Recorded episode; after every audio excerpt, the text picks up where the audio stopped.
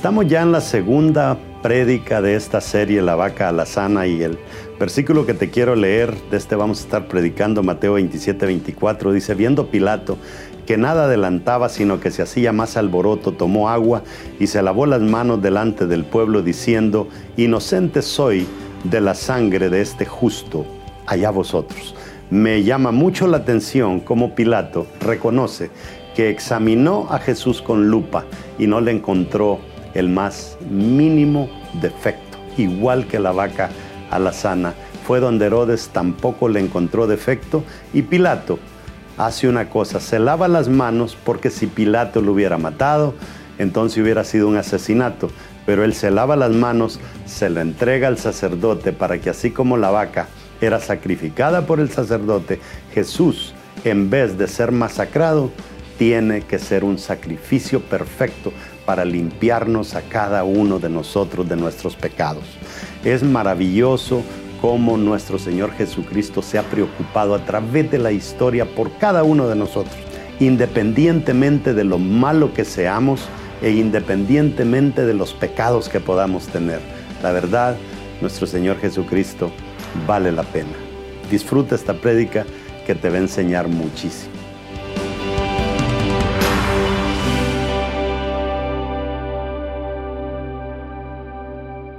Bueno, repita conmigo, diga conmigo, la Biblia es palabra de Dios. Si Dios lo dice, yo lo creo. Si Él dice que tengo riquezas, soy rico. Si Él dice que tengo salud, soy sano. Si Él dice que tengo salvación, soy salvo. Si Él dice que soy su hijo, soy importante. Por eso, de hoy en adelante, nadie más. El único que me define es Dios, mi hacedor. Démosle un aplauso al Señor. Vamos a, a, entrar en materia. Estamos en una serie que yo sé que va a bendecir mucho su vida. Y quiero que por favor lea conmigo en el Evangelio de Mateo, capítulo 27, verso 24. Póngale mucha, pero mucha atención. Dice, viendo Pilato que nada adelantaba, sino que se hacía más alboroto, tomó agua y se lavó las manos delante del pueblo, diciendo, inocente soy de la sangre de este justo, allá vosotros. Diga conmigo, inocente soy de la sangre de este justo, allá vosotros. Dice Marcos 15, 11. Mas los principales sacerdotes, ¿quiénes dice? Los principales sacerdotes incitaron a la multitud para que le soltase más bien a Barrabás. Siéntese. Vamos a elaborar un poquito en esta serie. Quisiera ver las manos otra vez de los que no estuvieron el domingo pasado porque hay que ponerles un poquito en contexto esta predicación. Estamos hablando de la vaca alazana. La Biblia nos habla de un sacrificio perfecto. Era una vaca color rojizo. El sacerdote eh, tenía que analizarla. No podía tener más de hasta dos, ni dos pelos podía tener que fueran de otro color y estuvimos enseñando también que el que tenía que sacrificar esa vaca era el sacerdote, la máxima autoridad. Había que llevar la vaca fuera del campamento, no se podía matar dentro del campamento. Y allá fuera del campamento se mataba y el sacerdote tenía que agarrar sangre con su dedo y rociarla al frente del templo siete veces y después de eso la quemaban con leña de cedro, un trapo rojo y le agregaban hisopo. Estuvimos hablando de que eso habla directamente del sacrificio de nuestro Señor Jesucristo. El día que Él muere, muere en una cruz, posiblemente lo más seguro, una cruz de cedro. Los guardias están rifando su túnica roja y a Él le dan vinagre en un hisopo y él realmente, según los historiadores, no murió dentro de las cuatro paredes de Jerusalén, sino que murió fuera de Jerusalén. Y eso tiene un gran significado que les vamos a estar explicando, porque si Jesús hubiera muerto dentro de las cuatro paredes de Jerusalén, Israel hubiera, eh, hubiera declarado ser dueños del sacrificio pero él fue sacrificado fuera. Así es de que Israel no puede ser dueño del sacrificio, sino también nosotros que estamos fuera del judaísmo podemos ser dueños de ese sacrificio de nuestro Señor Jesucristo por cada uno de nosotros. Ahora, el Cristo que esa vaca venía anunciando es tan único, tan raro, que no tiene comparación. Si usted se pone a analizar no hay otra religión en el mundo, el budismo, eh, taoísmo, llámele eh, religión brahma, que la que practican los, los hindúes, llámele usted lo que quiera, islam. No hay ni una religión en el mundo que el Hijo de Dios haya venido a dar su vida por ellos. Solamente nosotros. Algo especial realmente. Entonces, conocer a Cristo debería ser una de esas oportunidades raras que nosotros deberíamos de estar, pero ansiosos por conocerlo. O sea, pero felices de tenerlo en nuestros corazones. Imposible que un día eh, llegar a nuestra vida prácticamente. ¿Cómo podía ser que el Hijo de Dios viniera un día a la vida de cada uno de nosotros? Eso es, eh, debería ser imposible. Y por eso conocer a Jesús debe de ser una gran bendición. Diga conmigo, conocer a Jesús es una gran bendición. No se trata de ir a la iglesia porque quiero ser salvo nada más. No se trata, es que, bueno, hoy es domingo, eh, hay que ir a la iglesia. No, es algo especial. Desde el momento en que usted pone un pie dentro de la iglesia, usted debería sentir que está respirando un aire único y diferente porque esta es la casa de su Señor y Salvador Jesucristo. Único. Eso es lo que por lo menos representaba a esa vaca que dicen que desde Moisés hasta el segundo templo solo habían sacrificado entre ocho a nueve vacas porque era imposible encontrar una que solamente tuviera un pelo de otro color, pero lo ideal es de que no tuviera ni un pelo de otro color. Estaba revisando antes de venir a predicar de que acaba de encontrar una vaca roja, un judío que tiene su hato de ganado, y, no encontró ni un pelo, pero no están satisfechos porque el rojo no es el rojo correcto. Entonces, así eran de, delicados estos sacrificios. Ahora imagínense que a Israel no se le permitió ver a Jesús como tal lo conocemos nosotros. Ellos lo vieron como un traidor, ellos lo vieron como un impostor. No sé si usted se ha dedicado a leer historia, pero después de Jesús se levantaron otros que pretendían ser el Mesías. Antes de Jesús se habían levantado otros que pretendían ser el Mesías. Entonces los judíos terminaron confundidos, terminaron matándolo prácticamente porque no entendieron quién él era. Ahora, aunque Dios se los había anunciado a través de esta vaca lazana, imagínense que muchos de ustedes, para decir verdad, nunca habían leído esta historia en la Biblia. Y Póngase a pensar que era tan importante para Israel que ellos sabían de lo que esta vaca venía anunciando y aún así lo dejaron pasar.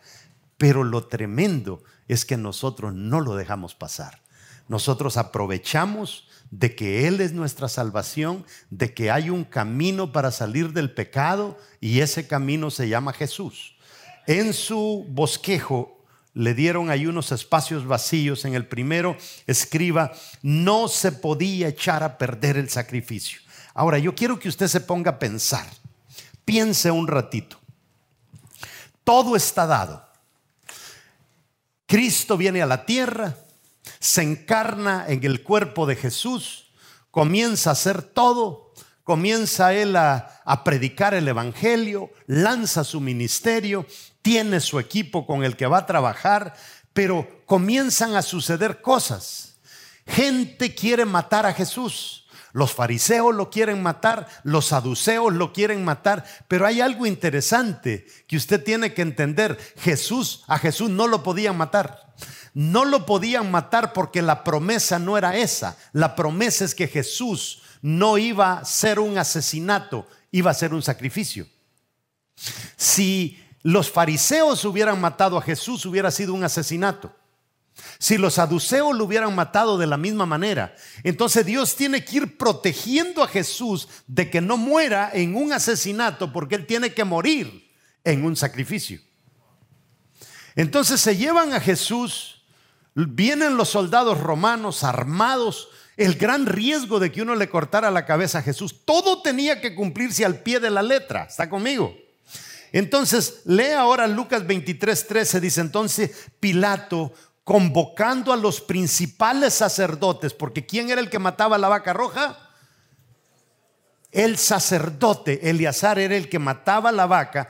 Dice entonces Pilato, convocando a los principales sacerdotes, a los gobernantes y al pueblo, verso 14 les dijo, me habéis presentado a este como un hombre que, que perturba al pueblo, pero habiéndolo interrogado, yo delante de vosotros no he hallado en este hombre delito alguno de aquellos de que le acusáis. Verso 15, y ni aún Herodes, porque os remití a él y he aquí, nada digno de muerte ha hecho este hombre.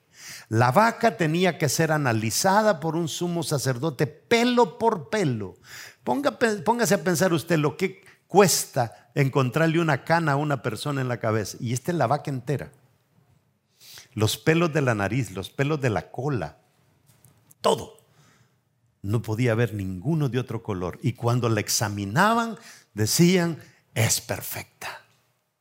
Y eso es exactamente lo que Dios pone a Herodes y pone a Poncio Pilato a hacer analizar a Jesús, lo examinó perfectamente. Y Poncio Pilato está concluyendo y dice, no hay ni un defecto en este hombre. Y si no les ha quedado claro, se lo mandamos también a Herodes y Herodes tampoco encontró ningún defecto. ¿Qué quiere decir? Tienen el sacrificio perfecto. ¿Está conmigo? Ya está, es perfecto. El problema es que los sacerdotes quieren que Poncio Pilato se lo truene al Señor. Y Poncio Pilato dice, momento, momento. ¿Se recuerda el versículo que leímos? Leámoslo otra vez. Verso 24 del capítulo 27, viendo Pilato que nada adelantaba, sino que se hacía más alboroto, tomó agua y que dijo, no, no, no, no, no. O sea, a mí no me van a echar este asesinato, porque esto, Pilato, póngase a pensar, Pilato que era un pagano, dice, no es que esto no puede terminar como un asesinato. Yo tengo que entregárselo a ustedes porque esto tiene que culminar como un sacrificio. Mire qué poderoso. Y nosotros agarramos la Navidad y nos ponemos a pensar, ¿quién me va a traer regalos? ¿Quién no me trae regalos? Enfadado porque el regalo que usted dio era más caro que el que a usted recibió. Y, esa es la Navidad, Dios mío, la Navidad es más que eso. La Navidad es la celebración del nacimiento del Hijo de nuestro Dios y que hizo todo, todo al pie de la letra para darnos a nosotros ese éxito. Ahora, muchas veces intentaron matar a Jesús. Él iba, lo hallaban predicando y querían matarlo. Pero si lo hubieran matado, si lo hubieran matado cualquier otra de las sectas que estaban allí, hubieran echado a perder el sacrificio. Mire cómo es Dios de cuidadoso. Todo para salvarnos a nosotros de una manera olímpica, ejemplar, única, anunciada desde antes de los tiempos. Ahora, muchas veces intentaron atraparlo, intentaron golpearlo, intentaron matarlo, pero ¿sabe qué? Él se les desaparecía. Porque así como Jesús no era alguien común, por eso su muerte no podía ser una muerte común. Tenía que ser un sacrificio. ¿Está conmigo? Está ahí. Ahora, Dios no quería que, que fuera asesinado en un momento cualquiera, porque de esta forma el mundo no hubiera sido redimido. Ah, es que la clave estaba en que Jesús muriera por nosotros. No tanto así. No solo era morir, tenía que ser sacrificado. Mire qué tremendo. O sea, Dios cómo cuidó de que a nosotros se nos diera una salida del pecado perfecta. El diablo tiene la boca tapada en cuanto a todo. No tiene un detalle el diablo, porque la vaca tenía que ser perfecta. No hay un detalle en nuestro Señor Jesucristo que el diablo puede decir, oh sí, sí, es Jesús el Hijo de Dios, pero no hay un pero en nuestro Señor Jesucristo. Lo dijo Pilato, lo dijo Herodes, lo, todos estuvieron de acuerdo que no había un pero sobre el diablo no puede ponerle un pero al sacrificio de nuestro Señor Jesucristo. Ahora, tenía que ser ofrecido de la misma forma en que se presentaba una ofrenda, igual que la vaca la sana que le vengo predicando. Ahora, para que todo criterio fuera cumplido, se tenía que pasar por un examen riguroso, igual que la vaca. Jesús pasó el examen. Ahora, hoy en día Israel está todavía buscando vacas rojas. Gente que se dedica toda la vida a criar vacas con el gran deseo, orándole al Señor que de sus vacas le salga una vaca roja. Y nosotros no tenemos que andar orando para que nos den una vaca roja porque ya la tenemos y se llama Jesús. Mire qué interesante. No tenemos nosotros que andar buscando nada, no tenemos que andar haciendo más sacrificio porque ya Él lo hizo una vez por todas. Ahora, a Jesús lo examinaron los escribas, lo examinó Herodes, los fariseos, los saduceos, los celotes, los esenios y finalmente lo llevaron a Pilato, lo analiza Pilato y no le encuentran defecto. Eso es importante. Ahora, si Jesús fue tan meticuloso, ¿por qué no somos meticulosos nosotros con nuestra vida que llevamos delante de Dios? Sino que comenzamos a dejar pasar cositas pequeñas.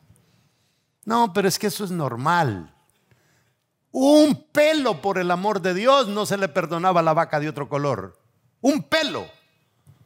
No digamos esos pachangones que vas escuchando en tu carro con música que no te edifica. ¿Mm? Un pelo. Haz que se me salió la palabrita, pero se me salió una mentirita blanca. Un pelo no se le perdonaba a la vaca. Ni a nosotros se nos va a perdonar. Esas cositas que a veces nosotros decimos, no, pero es que fue sin querer queriendo. No.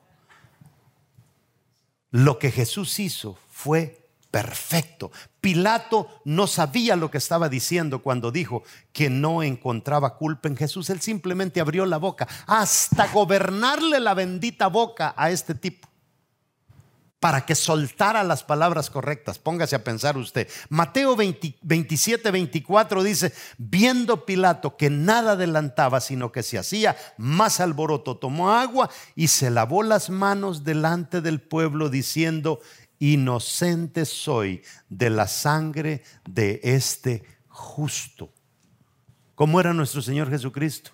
Justo. ¿Cómo somos nosotros? Culpables. Y aún siendo culpables, Dios nos ve justos por el sacrificio que Él hizo en la cruz.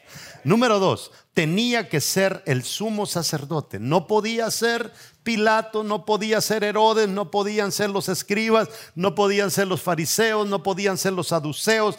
Tenía que ser el sacerdote. Lea Marcos 15, 11. Mas los principales sacerdotes, ¿quiénes fueron los que dijeron hay que matarlo? Tenemos una dijo Pilato, tienen una opción. ¿Soltamos a Jesús o soltamos a Barrabás? Y, y, dice aquí que los principales sacerdotes se levantaron y dijeron, no, no, no, no, no, no, no, no nos pueden soltar a Jesús. Suelten a Barrabás. Eso quiere decir, sacrifiquemos a Jesús. ¿Quiénes fueron los promotores de esas palabras?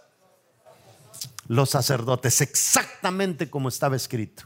Es que Dios es tan tremendo. Por eso es que usted no puede andar leyendo la Biblia a lo loco. Por eso usted es que este libro no lo puede ignorar. ¿Sabe qué es lo tremendo, mis amados hermanos? Que en este libro nosotros, decíamos la semana pasada, encontramos grandes promesas para nosotros. ¿Sabe cómo se le llama esto? Antiguo Testamento y Nuevo Testamento. ¿Qué es un testamento? Una heredad que nos dejan. Hay una heredad antigua y hay una heredad nueva. Y les decía el domingo pasado, Pablo dice, muerto el testador, activada la herencia. Murió nuestro Señor Jesucristo, la herencia ha sido activada. Pero ¿cuál herencia? Búsquela. Aquí está. Por eso es importante que nosotros... Y mire, así como se llevó a perfección el sacrificio de esta vaca, detalle por detalle, detalle por detalle, hasta que Jesús fue, hasta el hisopo bendito está allí presente. La tela roja ahí está presente. La madera de cedro está presente. Todo está. Pilato pudo haber metido la pata, pero no la. Todo perfecto. Así como no falló en un detalle nuestro Dios en entregarnos a su Hijo Jesús para que nos limpiara de pecado, así no va a fallar en ningún detalle en cada promesa que Él tiene para nosotros.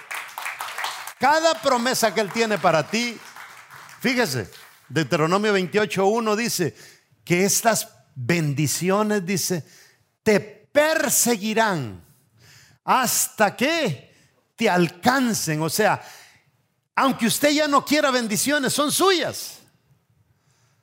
Hay gente que tiene tres carros y dice, ay, pero es que tener cuatro. Ahí te va el cuarto, y ve qué haces con él, es una bendición. Vende el otro. Es que, amados hermanos, nosotros tenemos que elevar nuestro nivel de servicio a Dios. Así como tenemos que ser fieles, debemos de entender que Él también va a ser fiel a nosotros. No echa a perder las bendiciones de Dios por un pecado tan pequeño, hermano. Los pecados son tontos. El cuerpo se los pide y después de que usted hace el pecado, el cuerpo mismo lo juzga y le dice, bruto, ¿para qué lo hiciste? Después de que ya metiste la pata. ¿Y cómo regresas ese error que cometiste? Mire, sin darse cuenta, Pilato lo está aprobando para el sacrificio después de un arduo examen. Aunque Pilato lo examinó, no lo podía ofrecer porque era romano y habría echado a perder el sacrificio. Entonces, no podía echarse a perder. Pilato les dice a los sacerdotes y a los judíos, ustedes decidan Ustedes son los que lo pueden sacrificar. Yo no lo puedo hacer. Ahora, cuando Pilato pregunta si quieren libre a Barrabás y el sacerdote da señal de aprobación, fíjese, no sé si usted ha visto la película, pero hasta en la película pusieron ese detalle, que el sumo sacerdote está vestido con su ropa, no sé si ha visto la película. Y ve usted que el sumo sacerdote le hizo así con su cabeza. En ese momento que el sumo sacerdote le hizo así con su cabeza, en ese momento fue el momento más decisivo que nos trajo a nosotros la bendición más poderosa que puede existir. Darnos salvación desde el más pequeño hasta el más grande, del más gordito hasta el más flaquito, del más morenito al más blanquito. A todos nos dio salvación. Solamente, mire, que el sacerdote dijera, con solo que le movió la cabeza a Pilato, con esa movida de cabeza, el sacrificio estaba aprobado para nosotros. Ahí le tocaba a nuestro Señor Jesucristo culminar el sacrificio. Era tan común la ejecución en la cruz que hay dos hombres siendo ejecutados. Ahora, a su izquierda, porque aquí se ha confundido la gente, dice, no es que mataron a tres en la cruz, no, Ejecutaron al de la izquierda, ejecutaron al de la derecha, pero el de en medio no fue ejecutado. El de en medio fue sacrificado. Hay una gran diferencia. ¿Por qué razón eh, eh, uno de los ladrones, cuando le habla a Jesús algo positivo, Jesús le dice, hoy mismo estarás conmigo en el paraíso? Como quien dice, un ejecutado no tiene ese, es, ese privilegio. El otro ejecutado no tiene el privilegio, pero el que fue sacrificado sí tiene privilegios. Ahora, muchos de nosotros necesitamos ser sacrificados. En el momento en que, usted que usted sacrifica placeres, en el momento que usted sacrifica cosas, en ese momento usted es una persona totalmente distinta. Jesús fue sacrificado y por ser sacrificado tenía puertas abiertas. Por ser sacrificado tomaba decisiones que los otros ejecutados no podían tomar. ¿Está conmigo? ¿Está ahí? Ahora, era tan común, tan común este asunto de ejecutar en la cruz que estos dos hombres, cuando nosotros los vemos, pensamos que hubieron tres ejecuciones. Pero qué lindo que nuestro Señor Jesucristo hizo la diferencia. Él fue sacrificado. Ahora, de la misma manera, nosotros andamos en el mundo con gente mundana y nosotros sirviendo al Señor. Ellos viven su vida. Ellos viven su vida a su manera. Nosotros la vivimos a nuestra manera. Ellos pueden hacer lo que ellos quieran, pero nosotros tenemos que ser un sacrificio delante de Dios. No podemos ser igual que ellos. Tercera parte de su en su bosquejo. Jesús fue ofrecido como la vaca alazana. La vaca tenía que ser quemada. Una ofrenda quemada era una ofrenda por el pecado. Pablo dice que Jesús se convirtió en pecado por nosotros. Ahora, ¿quién? Si él dice que él se convirtió en pecado, quiero que usted se ponga a pensar porque lo quiero dejar, quiero dejarle la cabeza ahí un poco un poco alerta para la próxima prédica. Jesús, ¿qué era? Según el escritor de Hebreos, era un sacerdote, ¿sí o no? Entonces, el sacerdote da la orden de que sacrifiquen a quién? A otro sacerdote, bajo otro orden porque el sacerdote que dio la orden era descendiente directo de Leví. El sacerdote otro que está siendo sacrificado era de la tribu de Judá. Eso es tan importante, porque aparte de eso, quiero que entienda una cosa. Pedro dice que usted y yo somos reyes y sacerdotes. Entonces quiero que entienda este asunto del sacrificio, que el sacerdote sacrificaba la vaca, Jesús es sacrificado, pero al mismo tiempo Él se sacrifica. Y nosotros como sacerdotes, ¿qué tiene que ver ese sacrificio con nosotros? Póngase a pensar que el sacerdote sacrificaba el animal se tenía que cambiar la ropa, tenía que lavarse y quedaba inmundo hasta la tarde, hasta las seis de la tarde más o menos. El que iba a recoger las cenizas igual tenía que lavarse, tenía que cambiarse y quedaba inmundo hasta la tarde. Así era esto, póngase a pensar usted, inmundo por un día entero y nosotros ahora, siendo sacerdotes, vamos, le predicamos a un pecador que está muerto en delitos y en pecados porque este sacrificio, las cenizas eran solamente para las personas que habían entrado en contacto con un muerto. Aquí estamos nosotros, le predicamos a alguien, le hablamos de Jesús, entramos en contacto con un muerto. Ya usted no tiene que irse a cambiar, ya usted no tiene que irse a bañar y ya no tiene que esperar hasta las seis de la tarde. Inmediatamente el sacrificio de nuestro Señor Jesucristo, el sacerdote, nos hace a nosotros sacerdotes limpios instantáneamente por predicar el Evangelio. Pero no solamente eso, predicamos el Evangelio, sino que después de predicarlo, surge la posibilidad de que el mundano muerto al que usted le predicó reviva instantáneamente, habiendo aceptado a Cristo como su Salvador, inmediatamente se limpia la persona de pecado, quedó limpio como de, de Es que no sé si me están entendiendo. Esto es tan profundo, mis amados hermanos, porque nosotros legalmente no podíamos irle a predicar a un muerto en delitos y en pecado no deberíamos, por primer lugar, no somos ni judíos. Y ser aceptados como gentiles, y eso es una gran, es una gran lucha, es una gran victoria. Pero ahora que nosotros entremos en contacto con un muerto, y no solamente le prediquemos a un muerto, sino que resucitemos a un muerto, eso es poderoso. Ahora, cuando nosotros vemos el Evangelio con esa óptica, ser cristiano, esta es otra onda. Nosotros no sabemos lo que está pasando en el mundo espiritual cuando un muerto espiritual se convierte a Cristo. Si nosotros, si usted pudiera ver cómo una plantita que está medio muerta comienza a restaurarse y comienza a crecer y pudiera ver el videíto cuando comienza a crecer, si pudiéramos ver en el mundo espiritual cuando una persona muerta, quemada, desgraciada para el resto de su vida, eh, acepta a Cristo como su Salvador, levanta su mano y dice, le entrego mi vida a mi Señor Jesucristo, cómo en el mundo espiritual esa persona comienza a crecer después de estar devastada, después de estar destruida, simple y sencillamente porque usted tomó la decisión de ir a abrir la boca y predicar el Evangelio. Eso es tremendo, o sea, e, esto que Dios nos viene anunciando es sobrenatural. El sacerdote debía llevar eh, la madera de cedro al sacrificio. Ahora Jesús tuvo que llevar la cruz al Calvario por cada uno de nosotros. El cedro, cuando se quema, no sé cuántos de ustedes han quemado cedro alguna vez. Yo he olido el olor a cedro. El cedro, cuando se quema, lanza un aroma agradable. ¿Se imagina usted la vaca estando siendo quemada y que se le viniera ese olor a cedro? Como que purificaba el sacrificio, el mal olor de la vaca que está quemando, pero el cedro como que compensaba, ¿verdad? El mal olor con el buen olor. Lanza un aroma agradable. Y Pablo, Pablo nos dice que Jesús se entregó como ofrenda. ¿Cómo dice Pablo que era la ofrenda? Como ofrenda, dice Pablo, de olor fragante, Efesios 5.2.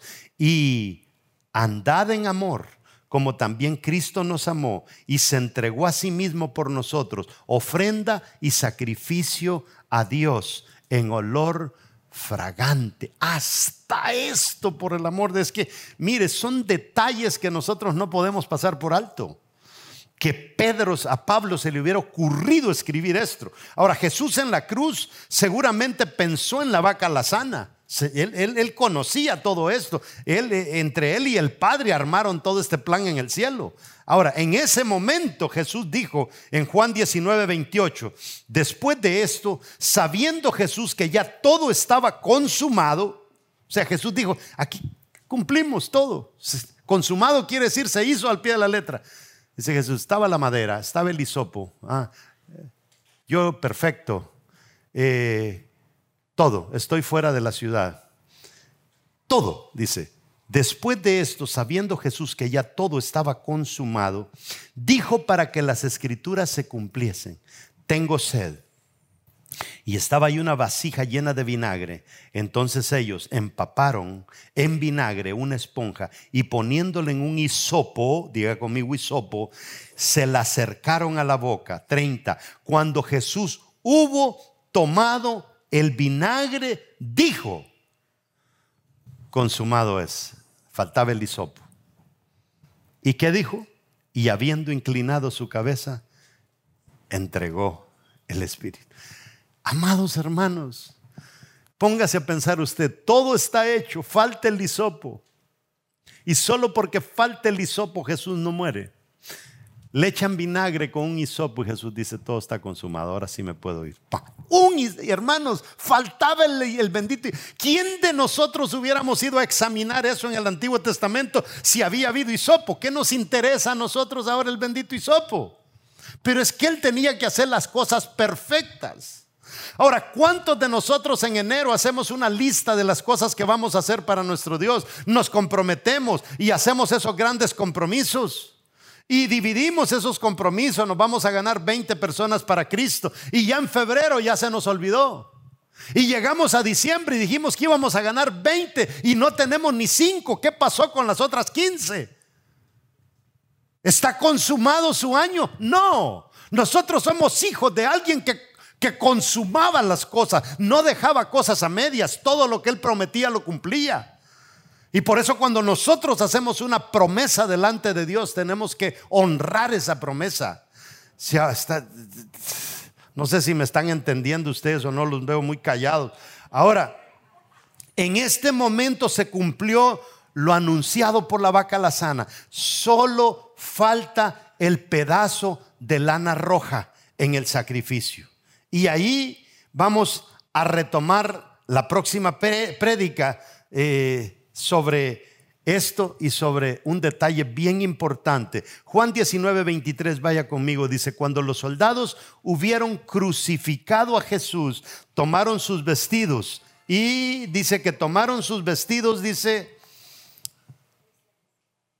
e hicieron cuatro partes, una para cada soldado, tomaron también su túnica, la cual era sin costura, de un solo tejido, de arriba hacia abajo. Usted dirá, pero todavía no me queda claro.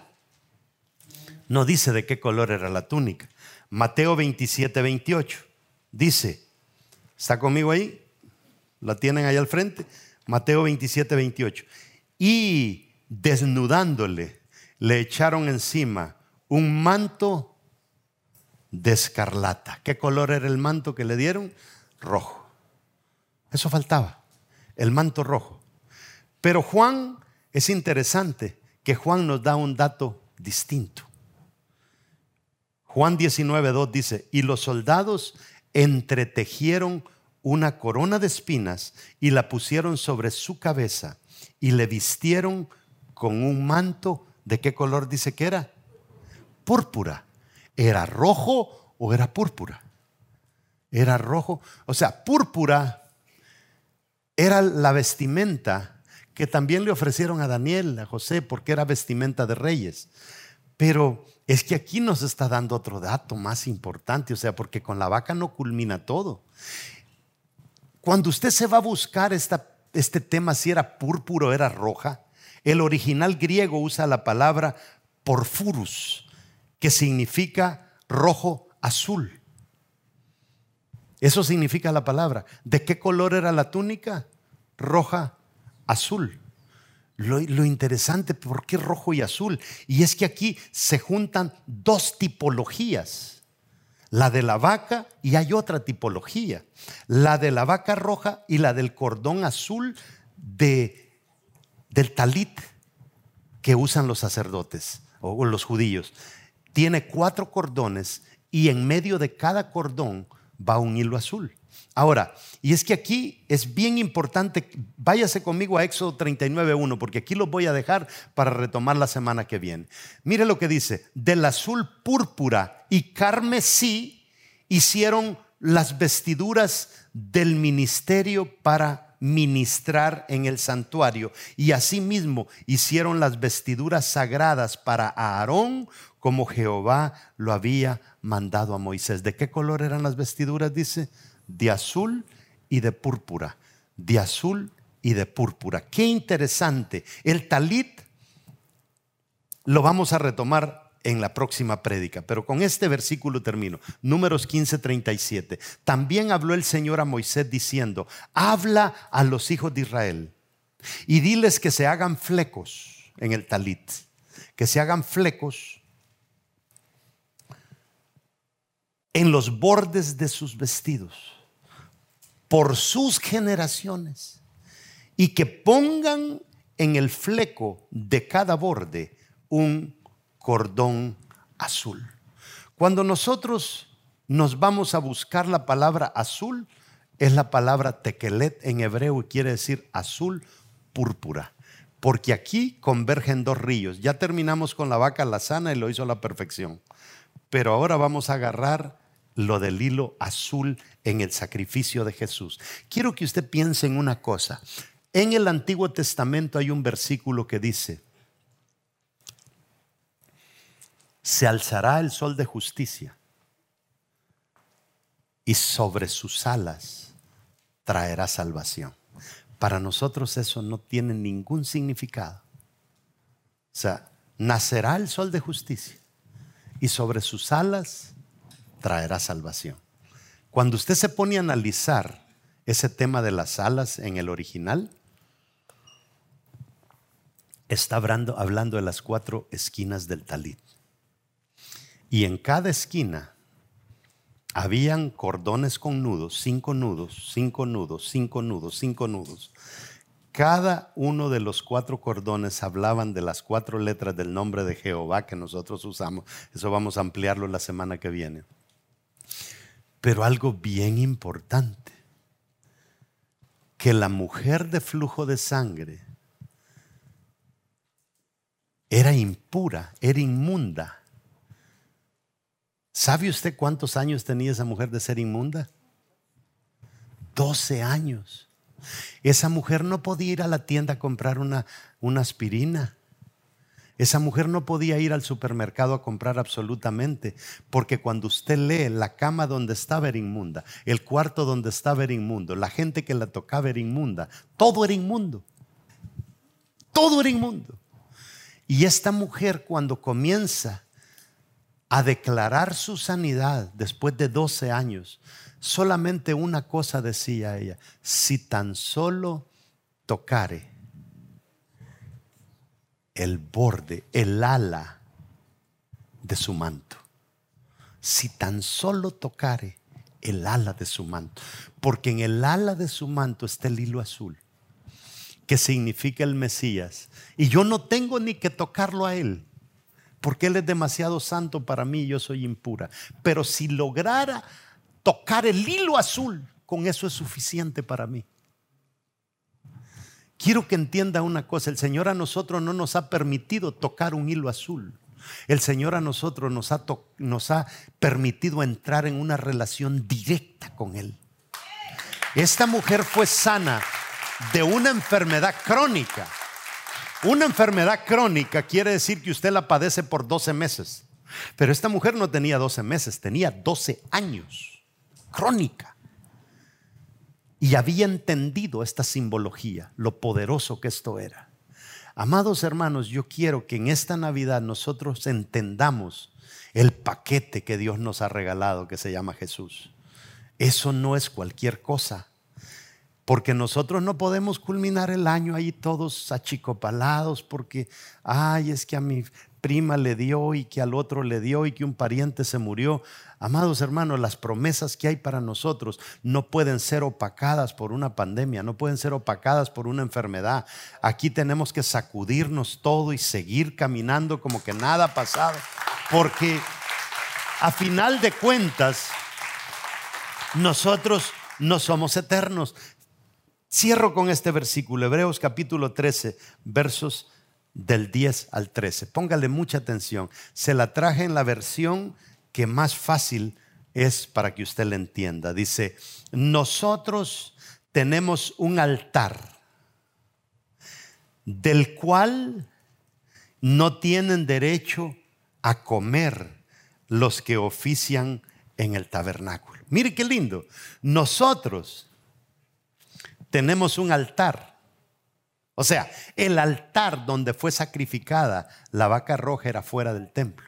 El altar donde Jesús fue sacrificado fue fuera de la ciudad. Pablo dice, nosotros tenemos un altar superior al altar que tenían allá en el Antiguo Testamento con la bendita vaca roja. Dice, no tienen derecho a comer los que ofician en el tabernáculo. O sea, nuestro altar es diferente. Dice el verso 11, porque el sumo sacerdote introduce la sangre de los animales en el lugar santísimo como sacrificio por el pecado, pero los cuerpos de esos animales se queman fuera del campamento, dice Pablo, verso 12. Por eso, también Jesús, para santificar al pueblo, ¿qué hizo Jesús? ¿Están conmigo? ¿Están en, Dice, por eso Jesús, para santificar al pueblo, mediante su propia sangre, sufrió, donde dice, fuera de la puerta de la ciudad. Dice, por lo tanto, o sea, conclusión, tanto que he hablado ya. Conclusión, dice, la vaca, que no tenía que tener pelos de otro color, que la madera, que el hisopo, que fuera, que el sacerdote, que Pilato no. Conclusión de todo, dice Pablo. Por lo tanto, salgamos a su encuentro. ¿Qué dice Pablo? Olvidemos todo lo de la vaca ya. ¿Ya lo entendieron? Ok, perfecto. Ahora, ¿qué es lo que vamos a hacer? Dice Pablo. Ahora dice, salgamos a su encuentro fuera del campamento. ¿Dónde murió Jesús? Fuera del campamento. Ahora dice, salgamos nosotros fuera del campamento. ¿Cuál era lo común para Israel? Su campamento. ¿Cuál era lo no común para Israel?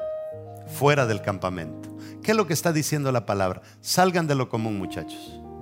Este asunto no se trata de pasar metido entre las cuatro paredes. El Evangelio no se trata de venir a sentarte por dos horas una vez a la semana o una vez al quince. Dice Pablo, quiero que entendamos, salgamos a su encuentro. ¿Dónde, nos, dónde, dónde, dónde venimos nosotros a exaltar a nuestro Señor Jesucristo? Dentro del campamento. ¿Dónde dice que lo debemos de ir a encontrar? Fuera del campamento. Mientras nosotros creemos que el Señor Jesús solo aquí se manifiesta, Él está trabajando con el drogadicto afuera, Él está trabajando con la prostituta afuera, Él está trabajando con el borracho afuera. Dice, por lo tanto, salgamos a su encuentro. ¿Dónde nos está esperando Él? Él está ya con su reloj y diciendo, pero es que estos de vida real no vienen. Y aquí esta gente se está pudriendo. El otro día me decía alguien, por el amor de Dios, pero ir ahí cerca del, del, hospital de Boston, eso es triste. Hay gente que delante de uno se inyecta la heroína. ¿Y qué estamos haciendo? Nada. ¿Qué es lo que le hace falta a esa gente? El sacrificio perfecto. ¿Quiénes tienen la solución a esto? Nosotros. ¿Qué estamos haciendo? Absolutamente nada. Es que la gente ya le dio, mis amados hermanos, de solamente estar clamando en esas benditas redes sociales. Eh, eso ayuda. Eso ayuda. Pero hay que hacer más que eso. Hay que embarrarse los pies. Hay que sacrificarnos. Dice, por lo tanto, salgamos a su encuentro fuera del campamento. ¿Qué dice? Llevando la deshonra que él llevó. ¿Cuál fue la deshonra que él llevó? La deshonra que él llevó fue haber cargado todos los pecados de nosotros sobre la cruz. La deshonra que él llevó fue haber sido clavado en una cruz. Esa fue la deshonra por nosotros. ¿Está conmigo? La carga que él llevó en la cruz fuimos nosotros, los que ya aceptamos a Cristo como nuestro Salvador. Ahora, ¿cuál será llevando, ¿qué es lo que dice? Que vayamos y lo encontremos, pero dice que tenemos que llevar algo con nosotros. ¿Qué es lo que hay que llevar? Dice, la deshonra que Él llevó. ¿A qué se está refiriendo Pablo con esa deshonra que tenemos que llevar allá afuera?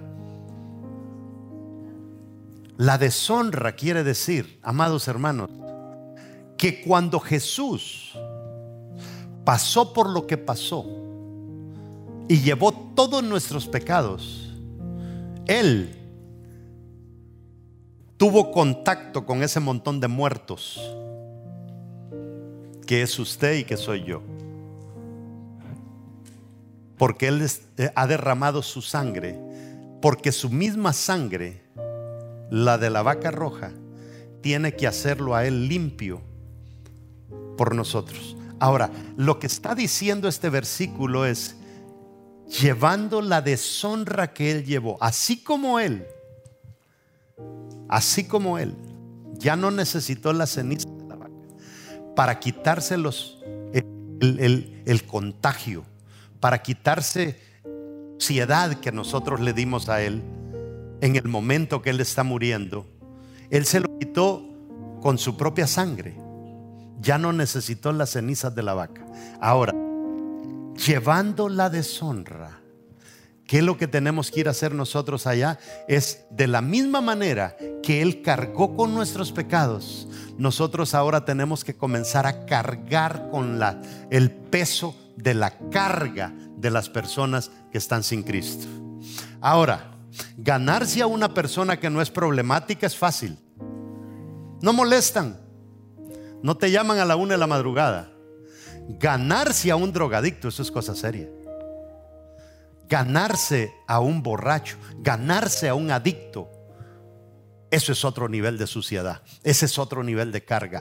Pero dice que Jesús nos está esperando a nosotros allá, diciéndole Jesús, aquí venimos.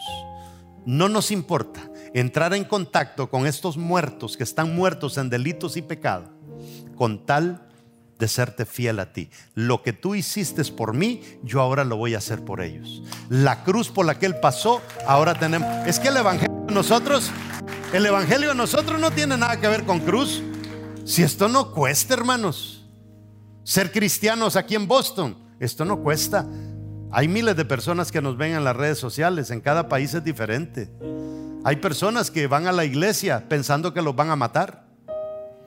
Hay personas que se demoran cinco horas para que el culto comience en, China, porque van de dos en dos, silbando ahí por la calle, en su teléfono, ras, se meten en una cueva y allá tienen que esperar un tiempo, vienen otros dos, ras, cinco horas se demoran a veces para reunir mil, dos mil personas en una cueva y ahí comienza el culto. Y dicen ellos, hay que adorar, hay que adorar. ¿Sabe cuánto duran sus cultos? Cinco horas, porque si demoramos cinco horas para llegar aquí, para que este culto dure hora y media, no, esto no tiene sentido, démosle cinco horas. Entonces, si a usted lo invitan a predicar en China, la prédica tiene que durar cinco horas o no lo vuelven a invitar. Porque ellos entienden lo poderoso que es esto. Ellos entienden lo que es arriesgar el pellejo por servir a nuestro Señor Jesucristo. Porque si hay alguien que entiende a Jesús verdaderamente, es alguien que bajo amenaza de muerte vaya a darle culto al Señor. Porque fue a través de la muerte que nuestro Señor Jesucristo venció por nosotros. Póngase de pie.